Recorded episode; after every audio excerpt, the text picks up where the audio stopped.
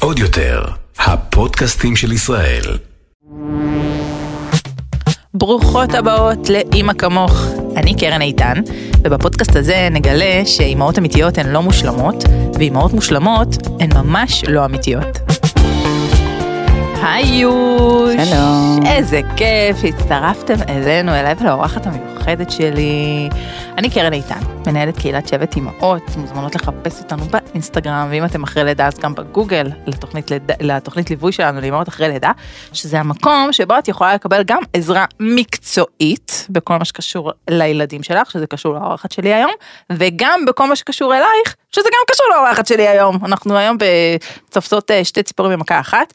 האורחת שלנו היום אה, היא מטפלת שעוזרת לי להתמודד עם משהו שלא דיברתי עליו עד היום, וקיבלתי אישור מיוחד מהבנות שלי לדבר עליו. תגידו שלום למירה בוקאי, שהיא מרפאה בעיסוק ומאמנת הורים, ומטפלת במבוגרים עם הפרעת קשב והורים לילדים עם הפרעת קשב. שלום. מה שלומך? בסדר, תודה רבה שבאת, תודה שהזמנת. ועוזרת לי לצאת מהארון. בשנה האחרונה אני חושבת אנחנו עוברים אה, עם הבנות שלנו אה, איזשהו תהליך סביב האבחון אה, הפרעת קשב שלהם. שזה משהו שתמיד ידעתי שיגיע מתישהו, אה, בכל זאת נולדו פגות, אבל זה לקח זמן וסביב גיל שמונה באמת הבחנו את זה ואנחנו מתמודדים עם זה וההתמודדות היא לא פשוטה. ומירה עוזרת לי בעיקר, אני חושבת לפני הכל, ואנחנו נדבר על כמה דברים שקשורים לזה היום, להבין איך הן רואות את העולם, איך הן מתנהלות, שהן לא עושות לי דווקא. לא. אז מה, הן- מה הן רוצות? מה הן רוצות? אה, אולי נגדיר קודם... אה, מה זה הפרעת קשב? הפרעת קשב. אז אה, אני אגיד שהכותרת המקצועית היא הפרעת קשב ופעלתנות יתר מהמם. בעברית, ADHD באנגלית, אה, וזה מצב בריאות, קודם כל חשוב להגיד, זאת הפרעה התפתחותית מולדת, מהמם. שלא עוברת כשמתבגרים. זה לא נותנים תרופה. וזה עובר. לא, וזה גם לא עובר כאילו עם הזמן. מהמם. כמו שפעם חשבו, אמ, בעצם ההבדל המרכזי, אני אגיד מאוד מאוד בקצרה, זה שיש כמה אזורים במוח שעובדים אחרת אצל אנשים עם הפרעת קשב וילדים עם הפרעת קשב. אה, והאזור המרכזי שמפריע לתפקוד הוא שהחלק של המוח שאחראי על לבחור התנהגות שמשרתת את העתיד שלנו כבני אדם, קוראים לו הקורטקס הפרפרונטלי, אה, הוא לא נכנס לפעולה כשהוא צריך להיכנס לפעולה. ולכן ההתנהגות שלנו היא מכוונת למה שיעשה לנו טוב עכשיו, עכשיו. ולא אחר כך. מהמם. כן, אה, אז כשאני צועקת על הבת שלי, למה את לא חושבת לפני שאת עושה? זה כי החלק החושב במוח הוא לא... לא עבד. היה, כן, הוא לא היה בפעולה. הפרעת קשב זה שם מאוד גרוע. בעיקרון אני מעדיפה לקרוא לה הפרעה בניהול עצמי. כי כן. זה בתכלס מה שקורה שם. וואו. זה, אני חושבת שהסמנטיקה הזאת, ולהבין באמת מה קורה שם, זה אחד הדברים שהכי הפיל אצלי הסימונים בהתנהלות עם הבנות שלי. אני כן חוטאת הרבה פעמים בלצפות מהן, במיוחד מאחת מהן שזה הרבה יותר אה, חמור אצלה, אה, להתנהל כמו ילדים אחרים. גם אני חוטאת, ואני עצמי עם הפרעת קשב. כן, נכון, לא אמרנו את זה, כן. שמירה, גם אה, הילדים, נכון, גם דן וגם, גם דן, כן, אליו צעירה. אה, אלי יוצא, אה, אוקיי. דן בן שש וחצי והוא עם הפרעת קשב, אני וגם גיא, כולנו... אה, אה, כולכם, כן, אומרת, בוא נגיד לא השארתי להם סיכוי לילדים ממש שלכם. לא. אבל זה דן- זה רואה את גנטי? כ- זה גנטי, כן. זו תופעה עם מרכיב גנטי מאוד חזק. אגיד שבגלל שברמה המשפחתית שלנו, אה, כולנו מאובחנים, מטופלים, אה, דן רואה את זה ככאילו להיות חלק מהשבט, זאת אומרת שהוא Mhm. קיבל את ההבחנה והתחיל טיפול תרופתי, מבחינתו הוא כזה, ניקח עכשיו כולנו ביחד בבוקר. כן, הוא רואה את זה כולנו. כמשהו מיוחד מאוד במשפחה שלנו, ולא כמשהו שהוא... אה, אה, יוצא דופן. שונה בדיוק, או לא בסדר. אבל אני חושבת שזה גם אחד מהמרכיבים של ההפרעה הזאת, שיש המון המון המון אנשים שמתמודדים איתה, גם 10% מהאוכלוסייה.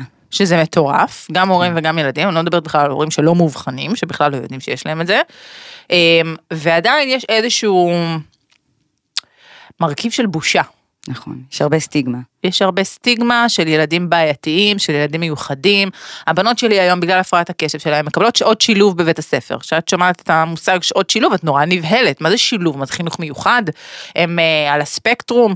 כאילו, יש כאן איזשהו משהו, ש... לא שזה משהו שצריך להתבייש בו, כן? אבל יש איזושהי קבוצה מאוד מאוד גדולה שנכנסת לתוך הדבר הזה, ואנחנו, אני מרגישה לפעמים שאני צריכה להתנצל על, ה... על ההפרעה שלהם. אה, וזאת הסיבה גם שלא דיברתי על זה עד היום. ברשתות, כי כאילו אני קצת מפחדת שהורים אחרים יראו את זה, הורים מהבית ספר, ופתאום אולי יגידו משהו לילדים שלהם, ואז הילדים שלהם יצחקו על הבנות שלי, שזה בעצם משהו שנורא נורא חשוב רגע לנרמל אותו. אה, אני מסכימה. כאילו גם חשוב בעיניי לנרמל, כי יש, אה, למרות שזה 10% מהאוכלוסייה, יש תחושת בדידות מאוד גדולה, mm-hmm. גם להורים לילדים ש... וגם למבוגרים mm-hmm. שלהם יש הפרעת קשב.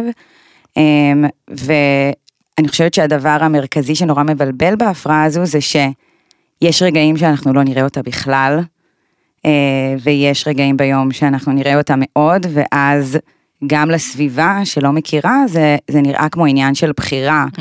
ובאמת שזה משהו שהוא התנהגותי של הילד, או האישיות שלו. הוא עושה לי דווקא, לא בא לו להקשיב. כשגם זה, אמ, בדרך כלל אה, קשור פשוט לביול... למה קורה מבחינה ביולוגית במוח, זאת אומרת רגעים שיש למוח יותר דופמין, הוא מצליח יותר להתארגן ולהשתמש במוח החושב, mm-hmm. ורגעים שבהם אה, אנחנו ללא דופמין ולא משתמשים בו, אה, ואז זה נראה לסביבה כאילו אם, אם אתמול התנהגת ככה והיום את מתנהגת פחות טוב במרכאות, אז את בוחרת עכשיו להתנהג פחות טוב כי את יכולה. Mm-hmm. ואז אנחנו מאשימים את הילד ומגדילים אצלו את תחושת התסכול ואת התחושה שהוא מאכזב, ומכאן אנחנו נמצאות בתוך איזשהו גלגל שמעבר לניהול של ההפרעה שהוא בעצם לא קורה, אנחנו גם, אה, יש גם מרכיב רגשי שמשפיע עליו. נכון. אז בואי רגע נרד לפרקטיקה, כי אני חושבת שאחד הדברים שהכי הפילו לי את האסימונים ואני מזמינה כל הורה שחושב שיש לילד שלו הפרעת קשב ללכת לעשות את מה שאני עשיתי, זה לראות הרצאה שלך מוקלטת, שבעצם הסבירה, אפשר לראות, למירה כמובן יש אינסטגרם, ולכו לאינסטגרם שלה ותראו שם את ההרצאה המוקלטת הזאת, תרכשו אותה. היא מבחינתי הייתה באמת, לא אסימונים, פעמונים שנופלים, להבין איך הילדות שלי חושבות, איך הילדות שלי מתנהלות, כי זה שונה ממני. זה שונה ממני, זה גם שונה מילדים אחרים בגיל שלהם, וברגע שאני מבינה שזה, כמו שאמרת, לא עניין של בחירה או עניין רגשי או עניין של דווקא, אלא ככה המוח שלהם עובד, אז אני אה, מצפה מהם לדברים אחרים, ואני גם יודעת לתווך להם משימות בצורה אחרת. כשאני אומרת יודעת זה כאילו אני יש לי את התשובות, אין לי את התשובות, אבל לפחות אני, מרכיב האשמה והתסכול פה יורד באופן משמעותי ברגע שאני מבינה איך הדברים עובדים.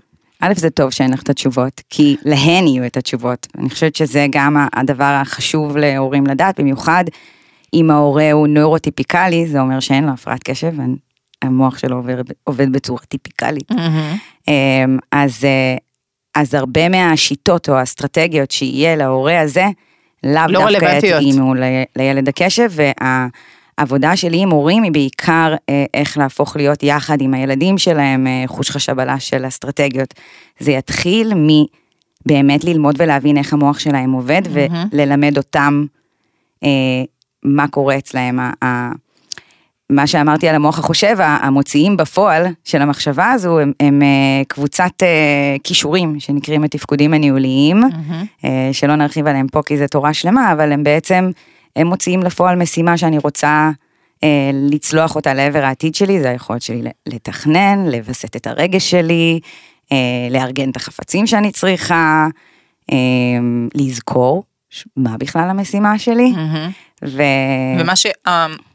המוטיבציה של כל ילד יכולה להיות אחרת, וברגע שאנחנו חוקרים את זה ביחד עם הילד, מה שיעבוד ל, אה, לילד שלך לא בטוח יעבוד לילדה שלי ולהפך. נכון, וגם יש הרבה דברים בחיים של ילד עם הפרעת קשב שהם, הם, אין בהם תגמול.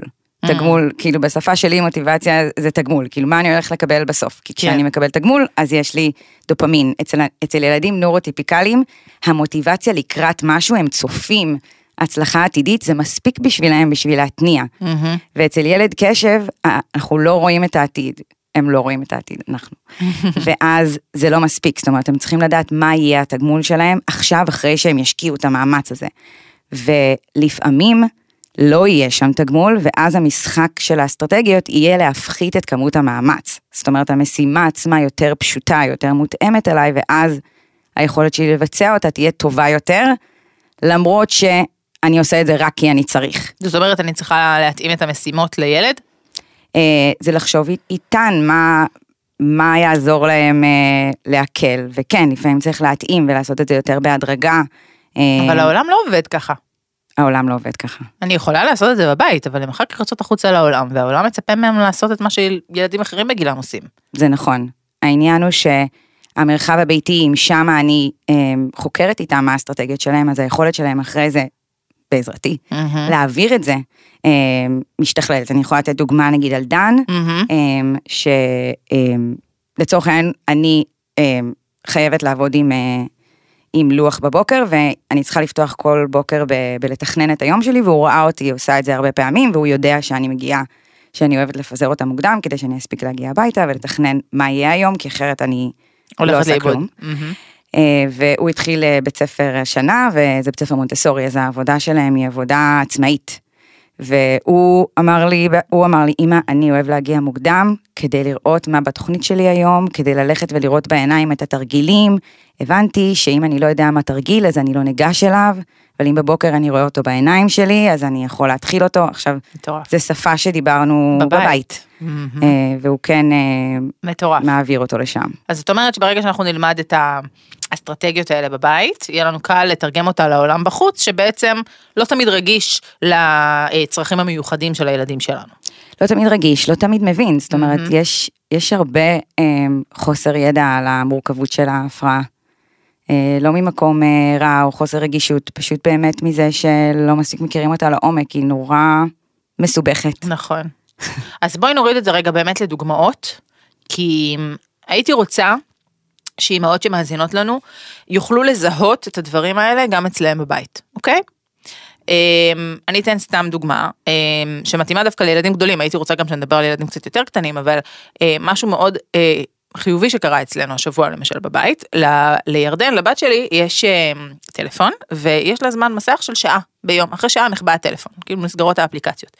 וכשהיא הבינה את זה בהתחלה זה היה מאוד מאוד מתסכל אותה, ואת אמרת שאחד מהדברים שמאפיינים ילדי קשב זה שאין להם את היכולת לתכנן קדימה, אין להם את היכולת להגיד אם אני עכשיו לא אעצור את הרצון שלי להיות בטלפון, לא יהיה לי טלפון אחר הצהריים. ובאמת בפעם הראשונה שזה קרה, הילדה השתטחה על הרצפה, בבכי ותסכול, שהיא רוצה שעכשיו אני אפתח לה את הטלפון, שזה לא מעניין אותה שכבר עברה שעה, וגם פתח הטלפון ספר לא טוב, כאילו זה לא הגיוני. ואחרי שהשתמשנו בשפה, אנחנו אה, בזכותך הולכים גם לריפוי בעיסוק, ואנחנו גם בטיפול תרופתי, שכמובן לא משפיע אחר הצהריים, אבל כאילו יש כאן, הילדה מטופלת. אה, פתאום השבוע, זה היה יום שישי, היא באה ואמרה לי, אני יכולה את הטלפון שלך? אז אמרתי למה? כאילו יש לך טלפון, לכי לטלפון. לא, אני לא רוצה לבזבז את הזמן. עכשיו מבחינתי זה I see what you're doing there, אבל היא ידעה שהיא לא יכולה להשתמש בטלפון שלה עכשיו, כי היא רוצה אותו אחר הצהריים. כן, זה תכנון, מבחינתי זה היה mind blowing. זה תכנון. ואני אמרתי לה, אני לא מאמינה, את, תכנ... את עצרת את האימפולסיביות שלך, את ראית קדימה, את תכננת, ועכשיו על זה אני פותחת לך את הטלפון לכל היום. זה היה התגמול שהיא קיבלה, על זה שהיא הצליחה לנהל את עצמה. ממש. זה היה נורא מרגש. זה מאוד מרגש. וזה אגב אותו דבר, אם אני עובדת עם אמהות, גם הן, הן, הן לא מתכננות קדימה. וה... ברגע שמפצחים וההבנה ש, שתכנון הוא חלק מהותי מהיכולת שלי לנהל את עצמי, ושמים על זה את, ה, את המשאבים, ושוב, אצל כל אימא שתהיה אצלי זה יהיה בדרך אחרת לגמרי. אבל זה קשה בטירוף, זה ממש ממש קשה. ה- הרצון אה, לעשות דברים אחרים חוץ מלתכנן הוא, הוא מאוד מאוד גדול. הפרעת קשב היא הפרעה של, של דחפים. אנחנו רוצים לעשות דברים שיסבו לנו עונג מיידי ולהימנע מכל דבר שהוא מאמץ. אז איך נראה, אה, ש... נראית שירה, שגרת בוקר של ילד נגיד בן ארבע, אוקיי, חמש, עם הפרעת קשב. אז נגיד שבגיל ארבע עדיין לא כל כך מאבחנים, אבל נגיד בגיל חמש, אמ, אלו ילדים אם יש להם איזשהו פרץ, נגיד אם הם רוצים להפתיע, okay. יש שם תגמול, הם יהיו מדהימים. נכון. הם יקומו, פתאום יעשו הכל טו-טו-טו-טו-טו-טו-טו. זה מה שמעניין את ירדן. אמא, תראי, כן. הפתעה, הכנתי לך הפתעה. כן, כן. יש בזה מלא תגמול. וואי, תקשיבי, קמנו בשבע, שבע ועשרה ילד המכונה. נכון, אבל אז יום למחרת, אה, זה כבר לא מעניין, לא. כי אני, כאילו, אותו תגמול יום אחרי יום, זה כבר לא תגמול. ואז אה, הם עושים דברים ש... שכיפים להם, כמו פתאום רואים את החבילת פלסטרים, ושמים על עצמם מלא פלסטרים, או ציור, או נזכרים שהם רצו להביא איזשהו ספר, ואז מדפדפים במלא ספרים, מהמם. הם, ו... כל דבר שתופס את תשומת הלב, כרגע כן. אני אעשה אותו. גם יש בעיה מאוד מאוד קשה בתפיסת זמן, כאילו יש לנו ממש עיוורון זמנים, אנחנו לא, לא מחוברים אליו בשום צורה. אמ, ושגרת בוקר היא מקום שצריך המון המון המון אסטרטגיות, ואני אגיד שהתפקודים הניהוליים שאמרתי מקודם, הם בעצם, הם כן מתפתחים, הם מתפתחים בעיכוב. זאת אומרת, ילד בן אה, חמש, הגיל הביולוגי שלו יהיה שהוא יהיה בן חמש, והפיזי שלו, אבל הגיל הניהולי שלו יהיה כמו ילד בן שלוש, שלוש וחצי. ואז הסיוע שההורה ייתן לילד צריך להיות מותאם לילד בן שלוש. וחצי. הרבה פעמים נגיד ילדים בני שמונה, מהמם. אה, האמא אומרת, אבל אני לא יכולה ללוות אותו בכל תחנה, הוא בן שמונה. ואז אני שואלת, אם הוא היה בגן חובה, היה לך סבבה להמשיך ללוות אותו בכל תחנה? כן. אוקיי, אז הוא בגן חובה זה נורא במוח. קשה כאימא. זה נורא קשה כאימא, זה גם מביך לפעמים. שכל הילדים הולכים לבד לאנשהו, והילד שלך צריך את הליווי הזה עד לפתח הדלת. כאילו, יש משהו שהוא... אנחנו כאימהות מתמודדות עם הרבה מאוד מבוכה סביב זה. או נגיד אה, כל מיני סצנות שקורות במקומות ציבוריים, ברור שזה קורה לכל אימא, בלי שום קשר להפרעת קשב, כן? טנטרום של ילדים זה משהו שכולן חוות אותו, אבל אני יכולה אה, על עצמי לפחות להגיד שכשאני מדברת לילדה שלי בצורה שמותאמת לגיל חמש, כמו שאמרת, אני לפעמים הולכת ואני מתכווצת עם עצמי. עכשיו, אני רואה שהיא מגיבה לזה טוב, אבל אני אומרת, איזה באסה שככה אני צריכה לדבר אליה בשביל שהיא תצליח. אה, כן, כן. לא, זאת הורות שהיא היא קשה. כן, אני זוכרת שעבדתי בהתפתחות הילד, עוד הייתי מרפאה בעיסוק צעירה, ולא לא הייתי אימא, עוד לא התחתנתי. ואני זוכרת שאמרתי למדריכה שלי, אמרתי לה, תקשיבי, האימהות לילדים מהפרעת קשב, הן עייפות. באמת הן עייפות יותר, אני זוכרת שאפילו בהשוואה לילדים נגיד על הספקטרום, שגם שם זו הורות מאוד מאוד מורכבת, אבל הם מקבלים הרבה יותר שירותים, זאת אומרת, יותר פשוט להורים גם מול המערכות לקבל סיוע. לא פשוט להורים, אבל זה, זה דבר שהוא יותר... אמ, לא, לא, אני אומרת מול המערכת, נגיד אוקיי. לקבל ט- אישורים לטיפולים, או מול המסגרות, כן. יש שם מענה יותר גדול אל מול האימהות לידי קשב, ששוב, האבחון הוא הרבה פעמים לא מדויק, והסיפור עם הטיפול התרופתי הוא מאוד מורכב רגשית להרבה משפחות, והייתי אומרת לה, הן כאילו עייפות, נכון. ואמיתי, זה מאוד מאוד מאוד מעייף. נכון. זה מעייף וזה גם כמו שאמרת קודם בודד, כי אחרי שנפלו לי הסימונים מהתכנים שלך, מצאתי את עצמי מדברת על זה עם עוד קצת אימהות, ואת יודעת, נגיד, יש לה, אה, בכיתה של הבת שלי, יש נגיד כמה ילדים שאני יודעת שהם הולכים איתם לשעות שילוב, וכאילו, אנחנו כזה לא מסתכלות בעיניים אחת של השנייה, את יודעת, יש כזה, זה נקרא ועדת תח"י בתחילת שנה, שאנחנו הולכים לדבר עם המורת שילוב, עם המחנכת, וכאילו יש לך שלושה הורים שמוזמנים לוועדת תח"י, ואתה בהתחלה כזה כאילו לא מסתכל אחד על השני, אבל בתור אימא משבט אימהות, אמרתי כאילו, זה משהו שאני חייבת לדבר עליו. כאילו זה כמו, אם אני לא אדבר עליו אני אשתגע. ואני לא יכולה לדבר עליו עם כולם כי אני, הילדה שלי זכאית לפרטיות, אז התחלתי לדבר על זה נגיד עם אמהות אחרות שחוות את זה, שדרך אגב נמצאות בשלבים לגמרי שונים מבחינתי, ב- ממני באבחון ובהכרה של הבעיה, אלא רק דיברנו על הקשיים, ולנרמל את הקשיים האלה, זה גם משהו שכאילו, זה, את עושה את זה כי מישהו הולך ומשלם לך לטיפול, או, או בוחר לצפות בתכנים שלך. אני חושבת שלנרמל לנרמל ולדבר על זה, בלי שום קשר לטיפול מקצועי, זה מאוד יגרום, לי זה גרם להרגיש הרבה יותר טוב והרבה יותר בנוח. כן. כי הבדידות הזאת היא גם מנת חלקם של ההורים, ולא רק של הילדי, הילדים שהם מופרעי הקשב. נכון. אני אגיד שכשהתחלתי להיכנס לאינסטגרם עוד הייתי, לא הייתי עצמאית, הייתי שכירה. זה היה כי... בעיקר הייתי מתעצבנת על כאילו ידע מוטעה ברשת והייתי עסוקה ב... להתלונן, הייתי נכנסת ללייבינג וכותבת את כל הטעויות, זה- מאוד מאפיין אנשים בפרט קשב, יש לנו חוש צדק מאוד מאוד חזק.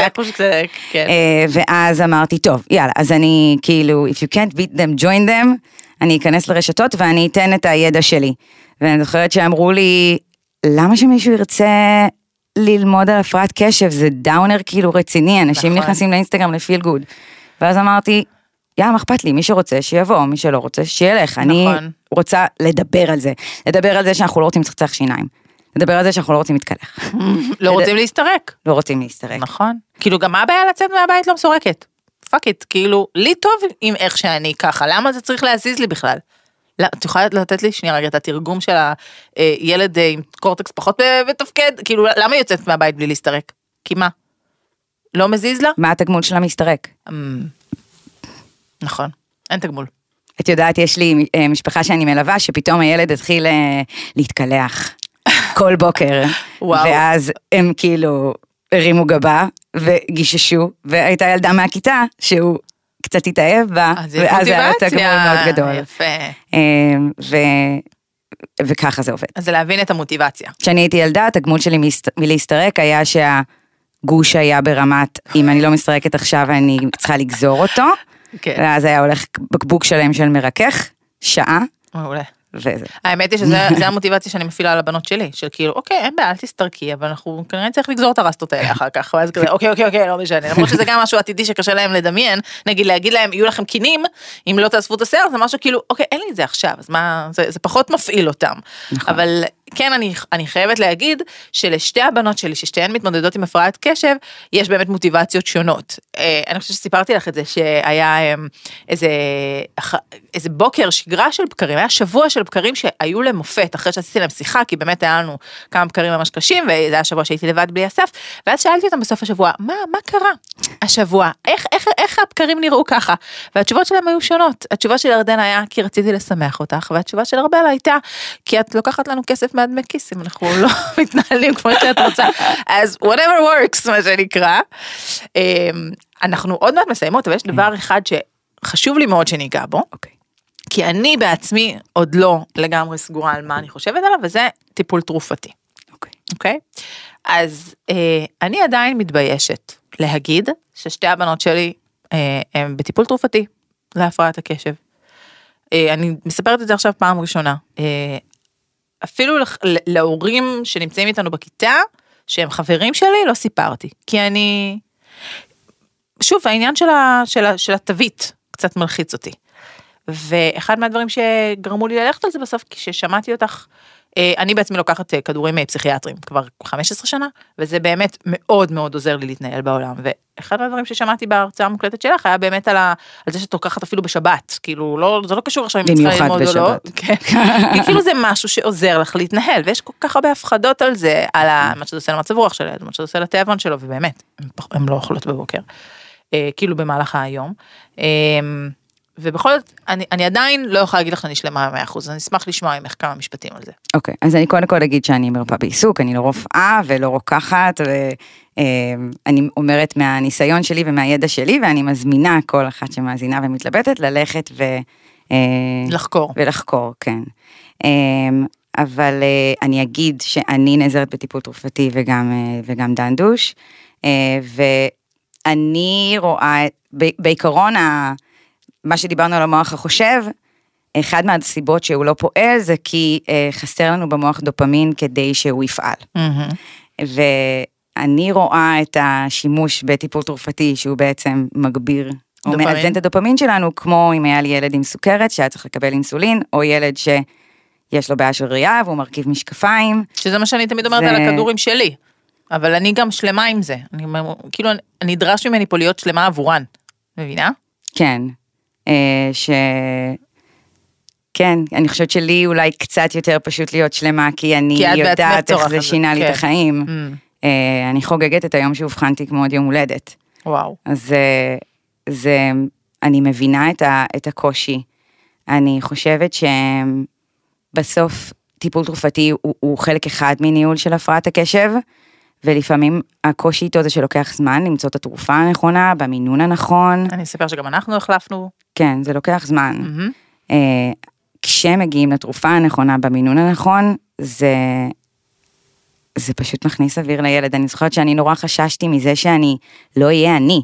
אני לא אהיה אני הקופצנית, וכאילו, אני חשבתי שהאימפולסיביות שלי היא חלק אה, ממך. הדבר הכי ממך. טוב בי, אני כי... ואני זוכרת שאחרי כמה חודשים, אה, אמרתי לרופא שלי ש... עכשיו, אני- שזאת אני. כאילו לפני זה לא הייתי אני, זאת הייתה ההפרעה שלי שבחרה בשבילי כל מיני דברים שעשיתי בחיים שלא שירתו אותי, לא ברמה החברתית, לא ברמה הכלכלית. אמ, אבל את יודעת להגיד את זה כי את התחלת את הטיפול הזה בגיל צעיר. אני לא יודעת אם הילדות שלי יודעות להגיד על עצמם. כאילו, הן לוקחות את זה בבוקר, זה מגעיל אותם, כי אני גם מרסקת להם את זה. והן כבר, כבר לא מתווכחות איתי על זה, כן, אבל יש בהתחלה תופעות לוואי, יש איזה שבוע קשה כזה בהתחלה שלוקחים את זה.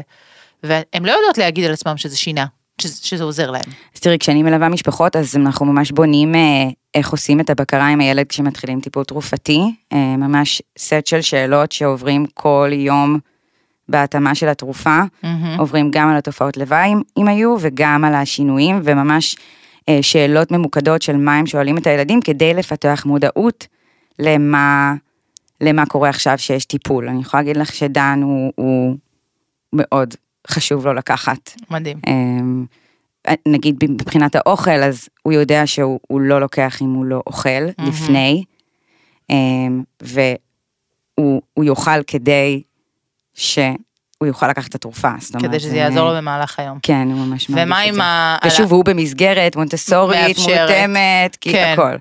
ומה עם, אה, האמירה הזאת שהמורים רוצים לדחוף לילדים ריטלין, יש איזה דיבור כזה, כדי שלהם יהיה יותר קל. זאת אומרת, איך אני יכולה לדעת שבאמת הילדה שלי צריכה טיפול תרופתי, וזה לא איזשהו צורך שהמערכת מכניסה לנו לראש, כדי שיהיו יותר שקטות בשיעור. תראי, בסוף קודם כל צריך למצוא רופא, מהמם. שהוא ידע לעשות את ההבחנה הזו. מהמם. ושתיים, אנחנו בדרך כלל לא נראה את זה רק במרחב אחד. זאת אומרת, אנחנו נכון. כן נראה את הסימפטומים בבית, גם בבית ספר, חברתית. כן, גם בחוגים, זאת אומרת, זה, זאת הפרעה שהיא בכל תחומי החיים, בכל השעות של היום. אה, אין לה חופשים, אין לה חגים, וזה, אם, אם זה רק, רק, רק בבית ספר, אז... אז יש שם משהו אחר שצריך כן, אז להסתכל צריך עליו. לברר משהו אחר. מהמם. אז, ודרך אגב, דיברנו על, אה, על רגוע או לא רגוע בבית ספר, הילדות שלי יש להם הפרעת קשב שלא מעוניין, לא מאופיינת בפעלתנות, כאילו אין שם את ההיפר-אקטיביות, לפעמים זה קצת מבלבל. שאנשים נכון. אומרים, אבל היא יושבת, היא יושבת, היא לא מפריעה, היא לא זה, אבל ההפרעות שלה זה לדפוק. על השולחן עם העט, או לצייר ולא להיות מרוכזת בשיעור, או באמת שאין לה את המוטיבציה הנכונה ללמידה, אמ, ושם אנחנו רואים את זה. אמ, ושם, אני, אני אישית מרגישה שהטיפול התרופתי עוזר. אבל, אה, אבל זה באמת משהו שאני חוקרת אותו כל הזמן, אה, ולומדת עליו כל הזמן, כדי לא לעשות איתם משהו שאני אה, חוטאת להם, כנראה שאני גם עושה את זה לפעמים. אה, וגם חשוב לי גם לנרמל את זה שלפעמים אנחנו לא מצליחות לנהל את זה כמו שצריך. זאת אומרת, יכול להיות אחר צהריים שלם שבו אני אכיל את הילדה שלי, אני אכיל את ההפרעת קשב שלה, אני אכיל את הקושי שלה, אני אהיה סבלנית, ואז בשבע בערב, שבע וחצי בערב, יהיה איזה משהו שהיא תגיד, שאני אגיד כאילו, fuck it, נשבר לי, סלחי מפה, כזה. ואז היא בוכה, ואז אני כועסת על עצמי, אז כאילו החזקתי מעמד כל כך יפה כל אחר הצהריים, אבל כאילו גם הדלי שלי התמלא. לגמרי. לא, שוב, גם אני. כאילו, אני חושבת שאצלי, אולי האסטרטגיה שלי ושל דן זה שהוא מכיר את השפה כל כך טוב, שהוא יודע כבר להגיד לי, אה, זה הקושי שלי במעברים, את יודעת את זה? אה, או שהוא גם אומר לי, זה את, את קשה לך עכשיו לראות שיש עוד פתרונות חוץ מהפתרון שלך, זה ההפרעת קשב שלך. יפה. לפעמים הוא שולח אותי לאפרת לעוד קורס, אומר לי, אני אדבר עם אפרת שאת צריכה עוד קורס של עם המאמנת, ו... גדול. אבל אה, אנחנו חכי, זה יכולים לדבר יתנקם על לך זה. בגיל ההתבגרות. במקום לטרוק דלת, הוא ישלח אותך להדרכת הורים. ממש. טוב, מירה, ממש ממש כיף שהגעת. אני מרגישה שיצאתי מהארון פה. אמ, אחרי שהפרק הזה ישודר, אני מאמינה שאני אדבר על זה קצת יותר. אה, זה כמובן לא פחות רלוונטי לאימהות אחרי לידה, אבל אה, זה כן רלוונטי לאימהות אחרי לידה שיש להן הפרעת קשב. נכון, נכון? מאוד. ש- שידעו שאם הן לא מצליחות לנהל את היום שלהם, ועם newborn זה קשה גם כשאת אה, לגמרי מתוכננת, וזה קשור לזה, אז גם יכולות לרכוש בעצמן את האסטרטגיות שיעזרו להם, ואם צורך גם טיפול תרופתי. לגמרי. אז אה, תודה רבה שבאת. תודה. ואם נפל לכן המאזינות שלנו איזשהו אסימון תוך כדי הפרק, לקחתם איזושהי תובנה שתלווה אתכם הלאה אה, בהתנהלות שלכם מול הילדים שלכם, ההתנהלות שלכם עם עצמכם, זה מאוד ישמח את מירה ואותי אם תשתפו את הפרק הזה ותזמינו חברות להאזין לו, אפשר לשתף בסטורי ובוואטסאפ ולשלוח אה, לקבוצות רלוונטיות ובכל פלטפורמה שיש בהם אימהות כמונו. אה, ואם יש לכם אה, עוד רעיונות על דברים שהייתם רוצות שנדבר עליהם, אתם מוזמנות לכתוב לנו באינסטגרם, הפידבקים האלה תמיד נורא נורא חשובים. אה, הפרק הזה יעלה גם בספוטיפיי וגם באפל פודקאסט וגם בגוגל פודקאסט, אפשר להאזין לו בכל הפלטפורמות והוא יעלה גם באינסטגרם שלי ושל מירה. ותודה רבה מירה שבאת. תודה שהזמנת. נתראה בפרק הבא של אימא כמוך. עוד יותר, הפודקאסטים של ישראל. הוקלט באולפני אדיו, המשווקת את ספוטיפיי בישראל.